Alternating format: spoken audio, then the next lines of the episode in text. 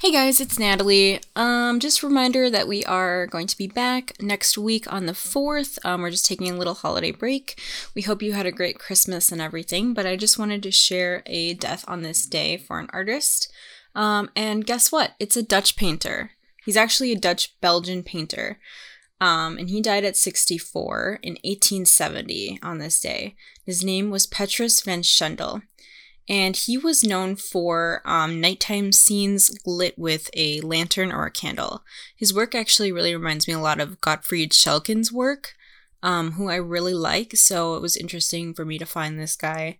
Um, but yeah, check out his work, it's really interesting, and I hope you guys have a great New Year's, and we will see you on the 4th.